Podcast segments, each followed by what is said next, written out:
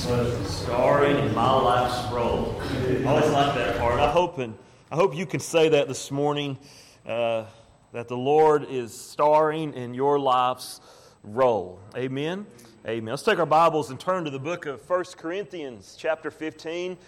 1 Corinthians, chapter number 15, this morning.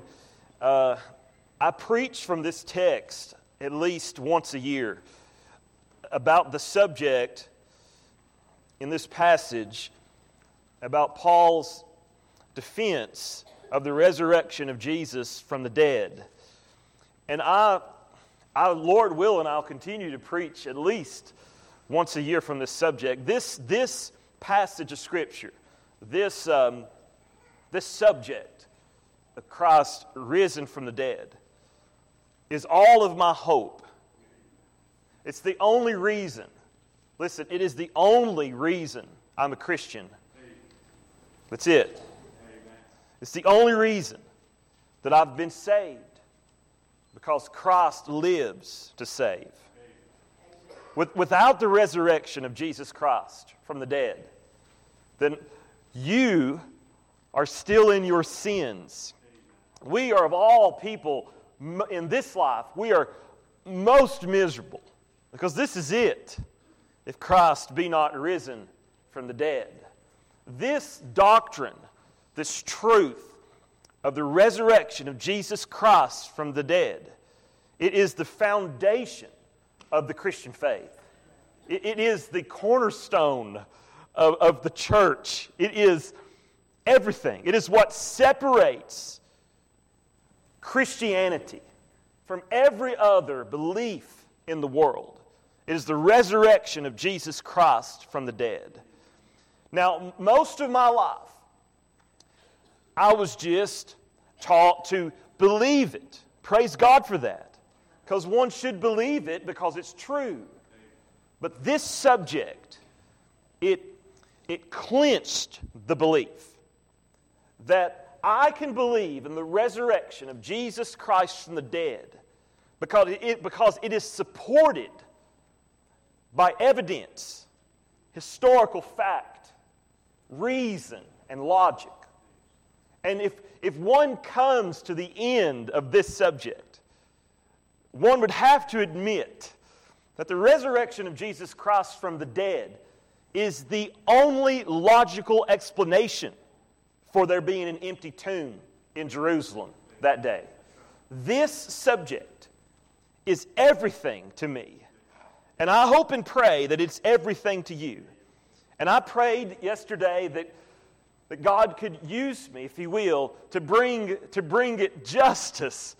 And I know that I'll spend the rest of my days preaching this subject, and I'll never come to the end of its greatness and its awesomeness and its might.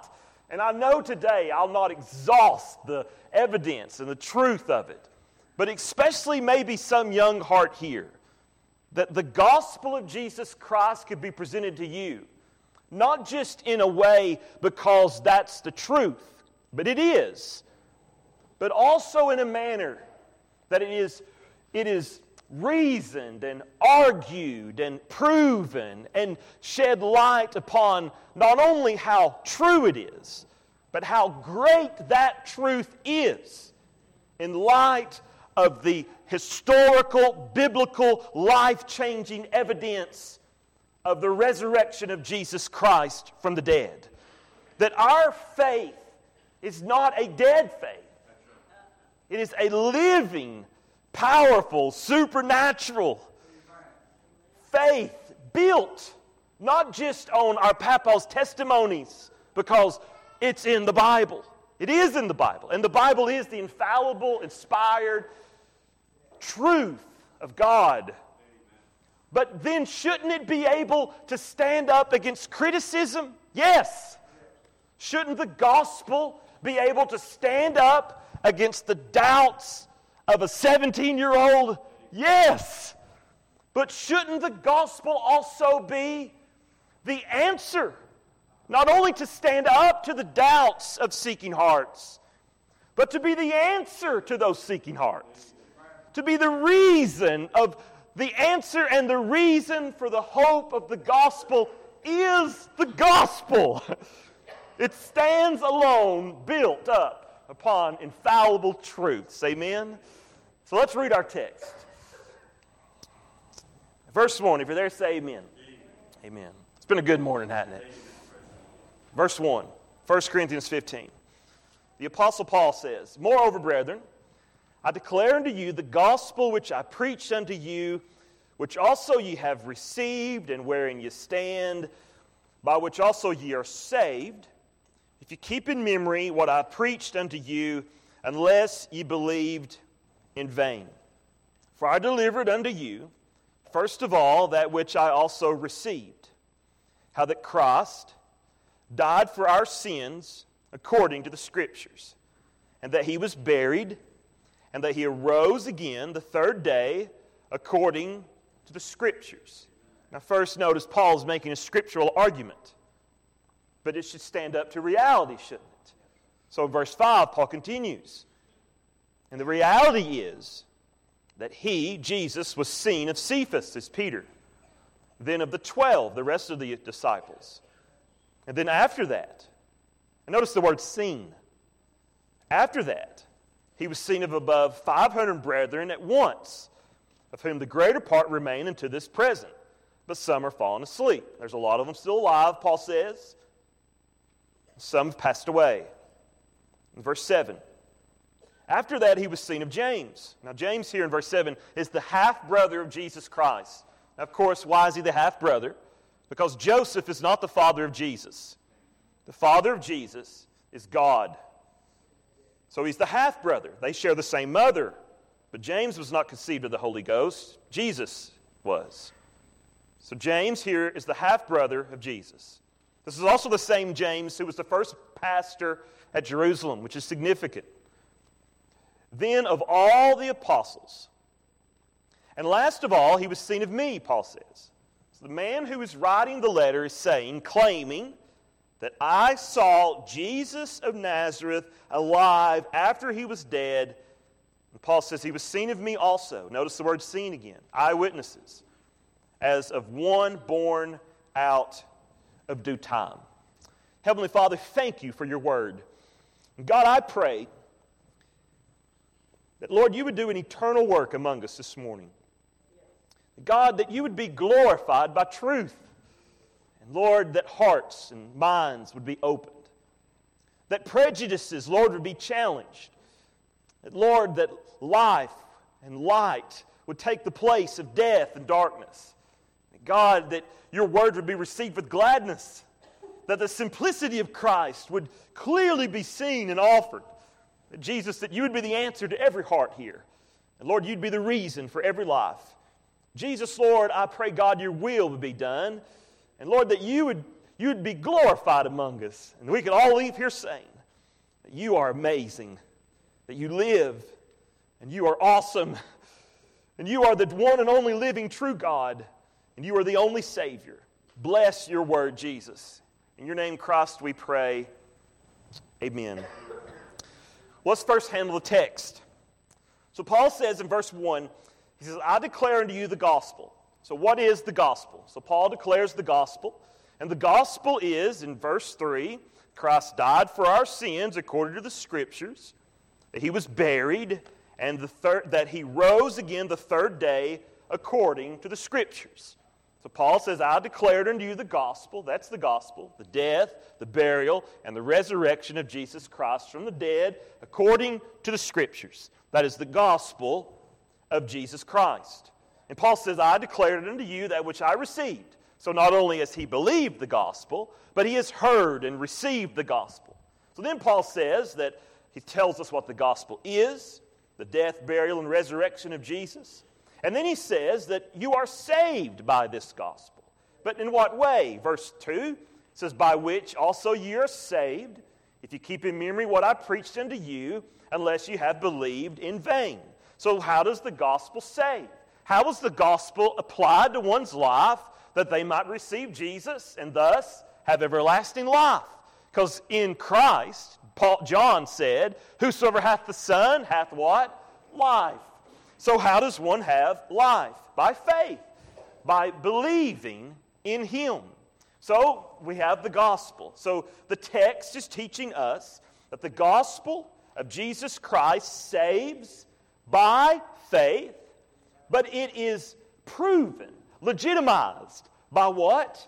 By the resurrection of Jesus Christ from the dead. So this gospel that saves is proven by what? Verses 5 through 8. He was seen of Cephas and the 12, and then of 500 people at once, and then of James, and then, of, and then lastly of Paul. So this gospel is proven to be the gospel by the resurrection of Jesus Christ from the dead. So the gospel saves by faith because Christ lives. Amen?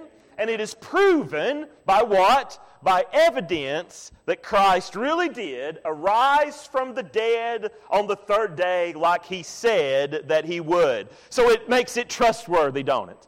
I think I said last year, I have a default setting, and, we all should.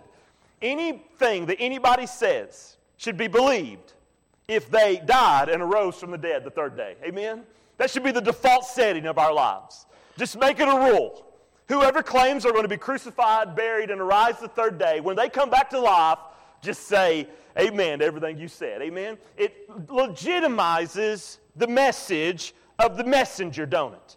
And then Paul said, Romans chapter 1, verse 4, that declaring him to be the Son of God with power by what? By the resurrection of Jesus from the dead. So it, it proves it, doesn't it? So, so when God raised his son Jesus from the grave, he is legitimizing not only his message, but also, praise God, it could go on for eternity and it will, but it also proves that the sin debt's been paid and he is the living receipt that Jesus paid it all. That's what it means. Amen?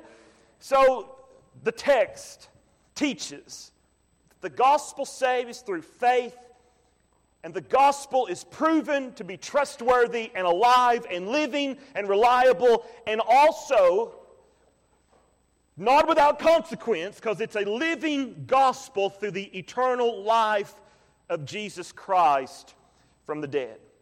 Now, the resurrection of Jesus, it, it was the central message of the first century church. That was the message that Jesus died and he arose again the third day. That's what they preached. If you went to a sermon from the Apostle Paul in uh, year 48 AD, he would preach about the resurrection of Jesus Christ from the dead. That was the message. It, on it hinges everything. If you look at verses, verses 3 through 5, there is a creed here. Now, Paul is quoting what is already being said among the New Testament church. Now he says in verse 3, I'm delivering, I delivered unto you, first of all, that which I also received. What's been, what did Paul receive? So he's quoting a creed, and a creed was a way for people who couldn't read and write to remember certain important truths. And a creed, this creed, many scholars believe that this creed began around the mid 30s AD after Jesus died. This, this statement is found in other external sources other than the Bible. And so Paul is saying that I'm already telling you what you already know. And the creed, what they've all been saying, kind of like Jesus loves me, this I know, for the Bible tells me so. And this is what the church was already saying. And Paul said that Christ died for our sins according to the Scriptures, and that he was buried and he rose again the third day according to the Scriptures, and he was seen of Cephas and then of the twelve. This is the creed. And Paul is saying, You are already saying this. Now, Jesus died in the year around 30 AD. Jesus died in 30 AD. 1 Corinthians was written at 54 AD. Now, why is all that important? Because why it's important, it is proving that the story of the gospel of Jesus Christ happened within the same generation of Jesus Christ of Nazareth. That's important, isn't it? That means it's not a legendary tale that grew over time. It means that it's, it, is, it, didn't, uh, it, didn't become, um, it didn't become elaborate later on. It means that they, Paul is saying the same thing that they already know. Like any of you all remember 9 11, that tragic day? It's been about that long ago. So, if about 20 something years, 22 years, So if, if 1 Corinthians was written in 54 AD, Jesus died in 30 AD, Paul is writing this epistle 24 years after Jesus died, buried, and arose again the third day. And then he's quoting a creed that, was, that they were already talking about in, in, in the, within a few years after Jesus died, buried, and arose again the third day. So, what is Paul doing? He's building an argument to the people and he's saying, Hey, you all know what I'm talking about. That's what he's saying. You all already know what's happening here. So he's not creating a story that they don't know. See, a lot of people say, well, I don't believe the Bible because the Bible is made up. 1 Corinthians is, whether we like it or not, is a historical document. And it is, it is, it is quoted by church fathers who lived in the end of the first and second century. So we're talking about a not only a, a, a what you and I as Christian people would say is a, is a spiritual reality of the resurrection of Jesus from the dead, but what we're also discussing is not only a spiritual reality, this is a historical reality. Amen? This is something that took place. This is something that happened. This is someone who lived and died and was buried. And there are people, Paul is saying, hey, you all know the story, same generation. Like if somebody told me, I don't believe in 9 11, I'd say, listen, I, I lived through that. I know what took place. I saw people jump out of a building with my own eyes. Somebody, you know, who is an expert who arrives later on on the scene and says, I don't think that ever happened. I'm telling you, I'm not the only one who saw that. Can anybody else say amen about that? Yes. So, no, see, this is the argument. This is the point. We have even men like Polycarp, who was the generation after the apostles. And Polycarp quoted, I sat at the feet of John the beloved, the elder, the apostle. I sat at his feet and to prove that he really believed the message of the gospel, Polycarp was burnt alive when he was 86 years old on a stake, and they was going to tie his hands. And remember, he said, 80 and six years I've served my Savior. I'll not deny him now. And he went to the stake and was burnt alive for the testimony of Jesus Christ without his hands tied. Why did he do that? There's a man named Papias. And Papias was, was a, also a disciple of John. And it's quoted that Papias, by another church father named Irenaeus, that Papias said that John told him. So people say, well, why are we speaking about this? Because all you people do is quote the Bible. You see how it works? I'm talking about a historical event that took place based upon legitimate outside evidences. You see the argument here.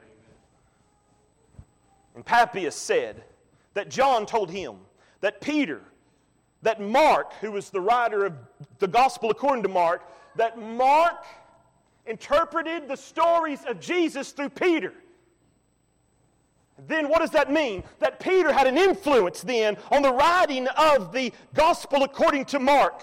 And no wonder Paul from Rome in prison said, Hey, and bring me John Mark. You know, the one who got scared and left. You bring him to me because I want him and bring my books and my parchments with him because he is profitable unto me for the ministry.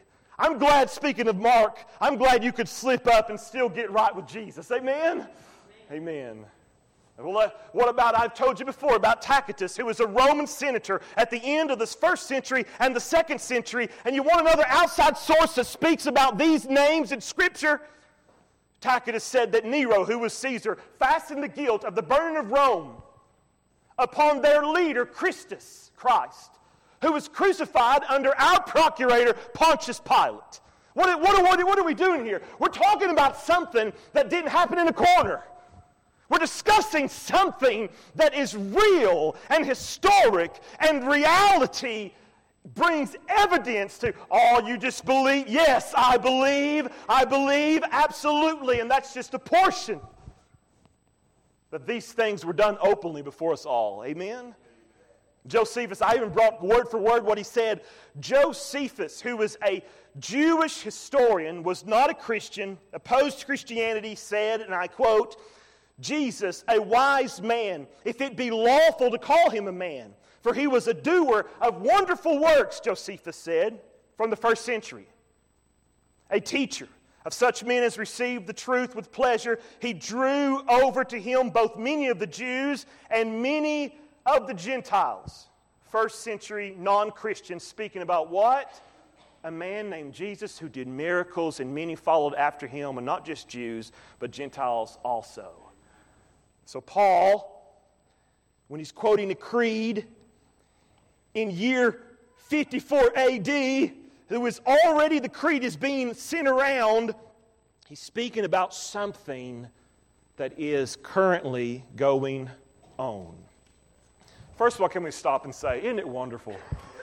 It is, isn't it? I just love it, don't you? I mean, I just love it. I just love the gospel. Not only because for what it's done to me, but because it's like, it's so obvious, you know. It's amazing, isn't it? It's amazing. This truth right here, to me, my testimony, it was like, Bryson, it was like, that's it. It's like I saw the risen Lord and he's alive. There really Jesus is a historical person. He is. And Jesus is not only a historical person, and let this be recorded Jesus is the unique, eternal Son of the living God, the only begotten of the Father, full of grace and truth. Amen? John, the eyewitness. In the beginning was the Word and the Word was with God. Now, li- listen, Jehovah Witnesses, and the Word was God. See, they say that he's the he was a created being. No, co-equal, co-eternal, the unique Son of the living God. Begotten means the unique Son of God, different from how we're begotten of God. We are the children of God, yes, but He is the unique begotten Son of the living God. First John chapter 1, excuse me, verse 14. Is it verse 14? And the Word God became flesh and dwelt among us. And we beheld him. John said in his first epistle, you know, the guy who Mark said, the guy Papias who said under John, who quoted that John said that Mark learned the gospel through the apostle Peter, who has seen him alive John in 1 John chapter 1 says, We have handled him. I touched him, John said. I touched him. I hugged him. I laid my head on his chest. I put my arm around his, his mother while he was paying the price for our sins. Well, while we're on this subject of the disciples, let's go a little further. So look at verse number 5. So the creed ends at verse 5. But, but let's take verse 5. So he was seen of Cephas. Now, why is that important? So Paul is saying, hey, Corinthian church, because that's the recipient of the letter, you know Cephas. Peter, you know him. There's even some maybe thought that Peter visited Corinth, possibly, but they know who he is. And so Paul is saying uh, he was seen of Peter. Why is that important? Because Paul's saying, hey, I'm not the only one saying this he was seen of Peter. And then he was seen of the 12. Now, why is that so significant? Because here's what is an historical fact. Before they saw Jesus alive after he was dead, what were the, what were the disciples doing? What were they doing in the upper room? They weren't praying. What were they doing? They were afraid, wasn't they? So when the disciples are in the upper room after Jesus died, they're like panicked. They think they're next. I don't blame them, do you? They think at any moment that the Jewish or Roman authorities are going to come knock down the door and arrest them and crucify them also. The disciples were terrified, wasn't they? Even non biblical historians believe that the disciples, something happened to these guys. What changed them into cowards? In 2. In Acts chapter 2, Peter, standing before the multitude, said, And you with wicked hands have crucified the Prince of Life. What changed Peter? What changed Peter after he was beaten up for preaching the gospel? What changed this man who a month before was afraid and a coward? And now all of a sudden, listen carefully, details, listen. Now all of a sudden, Peter is rejoicing that he got a busted lip for Jesus Christ. What happened to Peter? What happened to the disciples? Some of them were filleted. You know that? Flayed. Some of them were killed with a spear at different locations and different points of time, which is significant. Andrew believed he was crucified on a cross shaped like an X. Peter, you know, he was crucified what? Upside down. It's, it's possible they tried to kill John the Apostle and couldn't. They all, none of them, none of them, none of them said it was a lie. None of them said it was made up.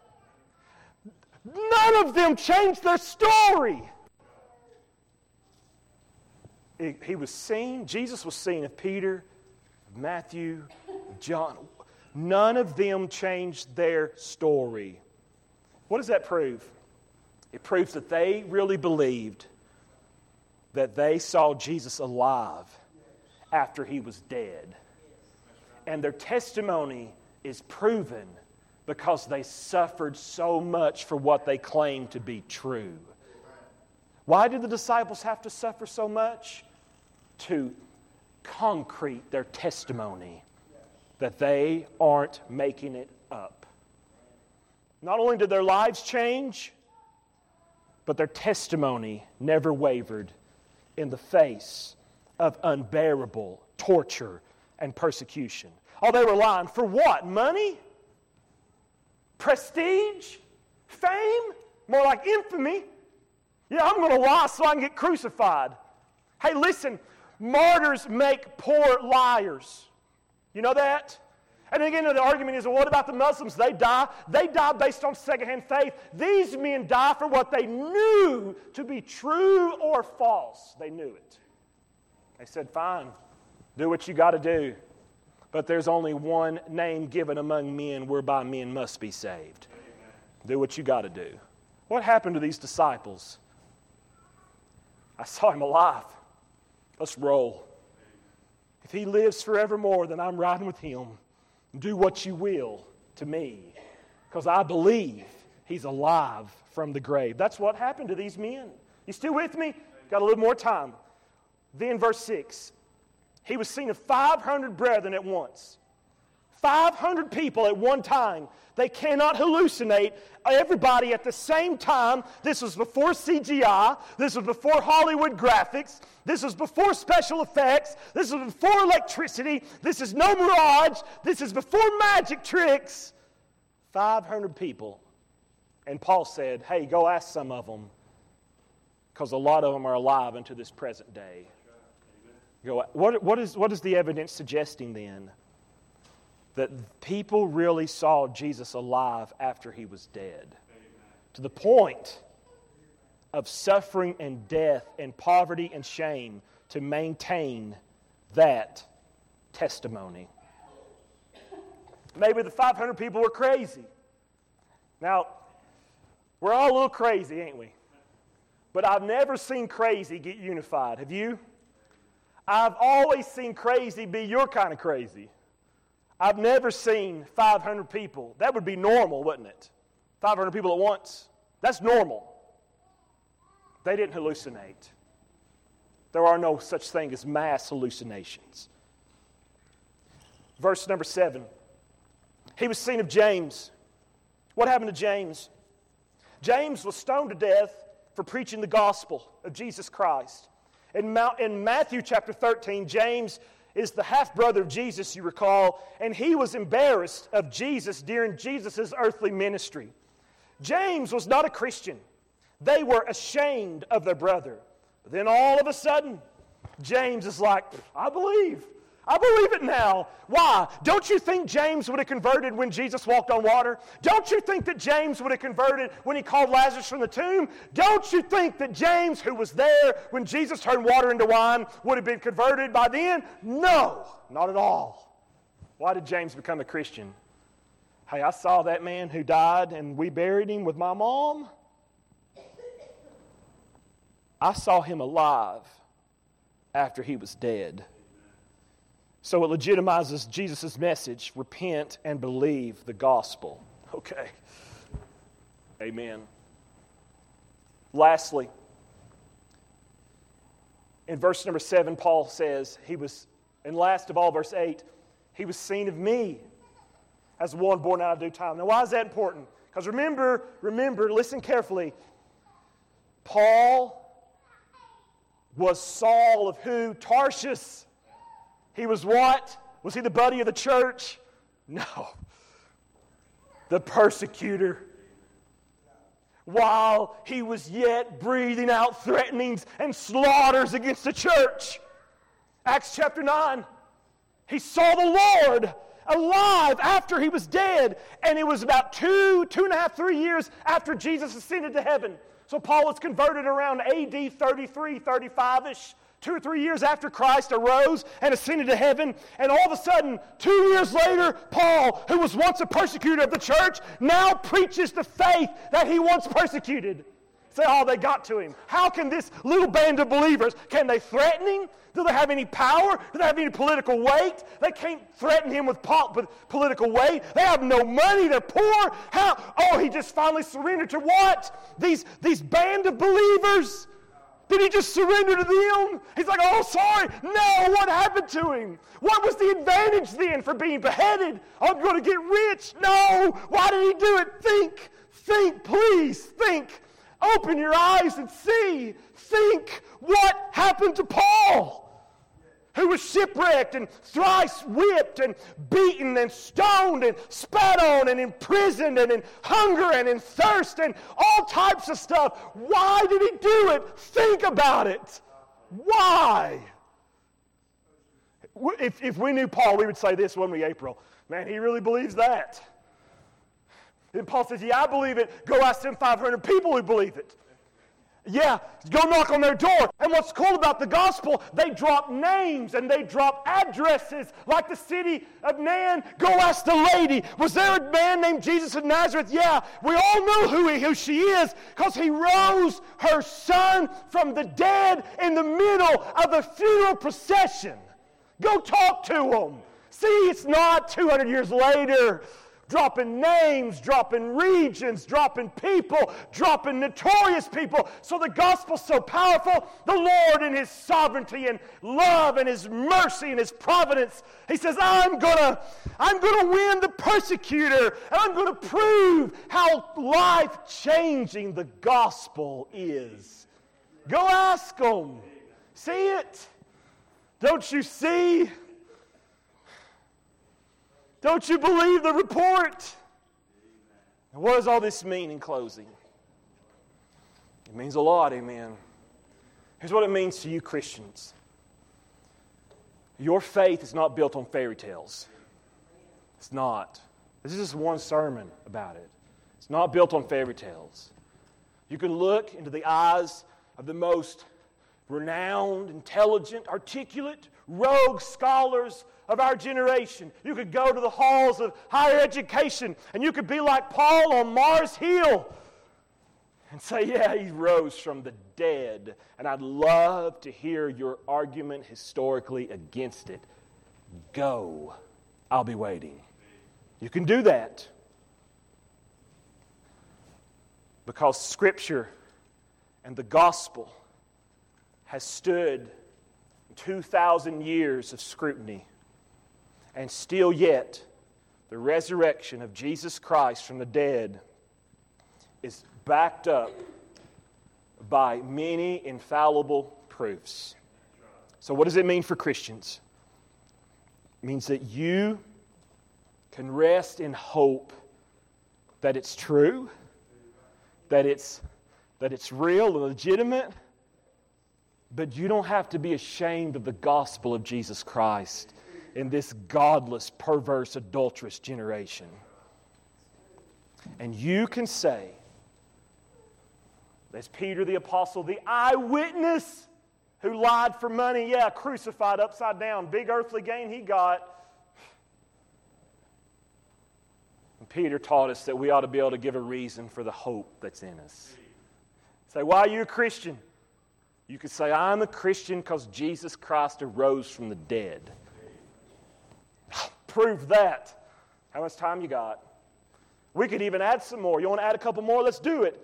Why in the world would you create a lie in the first century when even the testimony of women were not admissible, admissible in court? And the first testimony, the first ones who saw Jesus alive were who? The ladies. And they came and said, He's alive. He's alive. He's alive. And if you was going to create a lie, you wouldn't do that, would you? Provide a body. I just have provide a body, please. Provide a body. Go get a body. Oh, maybe they maybe they don't know where they buried him. Do you know where your parents are buried? Do you know where your brother is buried? Maybe the disciples went to the wrong tomb. Please, it's pathetic. You're looking foolish. Maybe he didn't really die. Oh, you're subjecting the swoon theory, like the professional executioners didn't really kill Jesus. And if he didn't die after, after being scourged and crowned of thorns and crucified, they thought he wasn't dead and they put him in a tomb and somehow he opened the tomb and snuck past the Roman guards and they didn't know any, they were none the wiser. Please, it's ridiculous. It's ridiculous. It's ridiculous. I love it, don't you? It's so mighty and strong. It's awesome. It's awesome. So, what does it do for Christian people? This is it. This is the hope that's in us. This is the linchpin, isn't it? One preacher said it is the ark, it is the, it is the capstone of the ark of Christianity. It, it holds it all together and it bears the weight of the universe. This is it. So tonight, when I sing, I don't know, maybe we would sing, I don't know. It's in a subliminal message. You follow Jesus, amen. But, you know, because he lives, I can face tomorrow. I go, that's right. Or when we sing, I serve a risen Savior. Yes, I do. Would somebody quotes, the, and I agree with it, the cliche statement, I know he's alive because I talked to him this morning, I go, that's true. That's right. He is alive, and he is alive whether you believe it or not. Amen. He's alive. Amen? Amen. This isn't some foolish story. This is the gospel of Jesus Christ. The gospel. What does it mean if you're not a Christian this morning? Well, it, believe, it means that you're wrong. It, it's not a suggestion that you should like think through it. No, it's, it's remember, Jesus, the gospel even isn't a suggestion, it's a command. Jesus came from the wilderness and he said, Repent ye, for the kingdom of heaven is at hand. Paul, after he said and he rose Jesus from the dead in, on Mars Hill before all the educated people of the time, and Paul said, in times past, God winked at things, but now, because of Jesus Christ arising from the dead, God has commanded all men to repent. Because now you and I stand accountable to a risen, living Savior. And there is now, therefore, a man in heaven. There is a man in heaven Flesh and bone. Oh, really? Handle me, he said, and see if I be a spirit. Does a spirit eat? Can you touch him? No. Scripture teaches there is one mediator between God and man, the man Christ Jesus. Okay? And when one day come, and as Nancy's saying, he'll judge the quick and the dead. He's coming not to die, but as a conquering, ruling Savior. As the Old Testament says, who is he that comes from Edom? His vesture dipped in blood. Who is he? It's him, mighty and strong. He's coming. He's coming. The same. Why stand ye here? Oh, I could preach for three hours, couldn't you? So uh, you all might not be convinced yet. He lives. He lives. He lives, amen. he lives.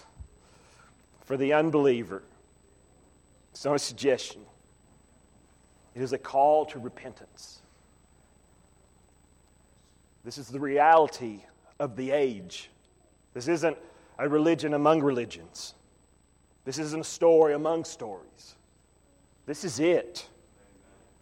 We even hinge time on this event in history. I know they're trying to take that away now, CE. What does that even mean? I'm talking about something real. This isn't a fairy tale. Some people say you should have faith like it's some blind leap in the dark. No, no, no, no, no. Listen, it is trusting a risen Savior who is alive right now. It's not, I hope he catches me. No, no, no. He lives. And you know what happens when any one of you trust in a risen Savior? That same Spirit that rose up Jesus from the dead will quicken your mortal bodies. Paul, the same apostle, 2 Corinthians, I'll quote it once more, 517. If any one of you be in Christ, you are a new creature. Behold, look at it. It's interesting. It's the most astonishing thing that ever happened to you. Behold, old things have passed away. Some of you could say that, can't you? It's the most astonishing thing that ever happened to me. My life was one way, but when I saw a living Savior, everything changed.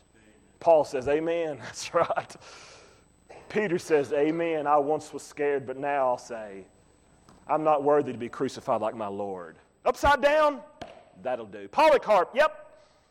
Fine, do what you will. He lives. He lives.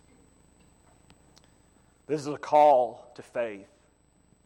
I'm so confident in it. I have so much belief in it. And I can also say, not only the person of the resurrection, we can alliterate it, the person of the resurrection, it's been proven, the provability of the resurrection, but the power of the resurrection, I can say through experience. He lives, and He lives within me. He lives. He does. My testimony is since I met a risen Savior, all, all things have become new. Even today, even I, we could go on, couldn't we? Even what's been happening this morning proves what? This ain't some dead fairy tale. This is the truth. The truth. If you're not a Christian today, what did we learn from the text? The gospel. Jesus died for your sins. They buried him. He rose from the dead, proving your sin debt has been paid. The gospel is applied through what? Faith. Unless you believed in vain. You've only, maybe you're just listening with your ears and you've not received it by faith. But if you don't believe in vain, if you trust Christ this morning, you'll become a Christian and you'll be saved and you'll be born again. And the gospel is legitimized, and it will be over and over again in your life because He still lives. The writer of Hebrews says, through the power of an endless life. He ever liveth to make intercession for us. Amen. That is offered to you through the Holy Spirit this morning. The church says, Come. The Holy Spirit says, Come. Whosoever will, let them come and drink from the water of life freely. You trust in Jesus. So the gospel is you're a sinner, He died for your sins. They buried him. He arose from the dead. And you, by faith, can receive him into your heart and into your life, accept him as your Savior because he lives and he saves. He turns persecutors into preachers, he turns cowards into courageous men, he turns drunks into sobriety, he turns adulterers into white like the driven snow. He turns sinners into saints. You say, Well, you ain't perfect yet, but I'm telling you, the track record is this He who began a good work in me will complete it. Amen? Amen? He's offered to you this morning. Let's stand to our feet. What song we going to sing, Bryson? Page, number 81. Just as I am, without one plea. We're entering into the Easter season. It's on our hearts, it's on our minds. And I hope and pray today I hope and pray today that maybe, listen carefully, maybe you doubted your papaw. Listen carefully. Maybe sometimes the questions about faith, listen, I know from experience, wasn't articulated in a way. That's why us as God's people, we got to learn. We got to grow. We got to be able to give a reason. We ought to be able to talk intelligently and logically about evolution and about the flood and about faith and about the resurrection and the universe. We have the truth, but we act like we don't have it. But maybe today, you got confronted. I'm not talking about me, I'm talking about the gospel. You were confronted. It intersected your life. A reasonable, logical,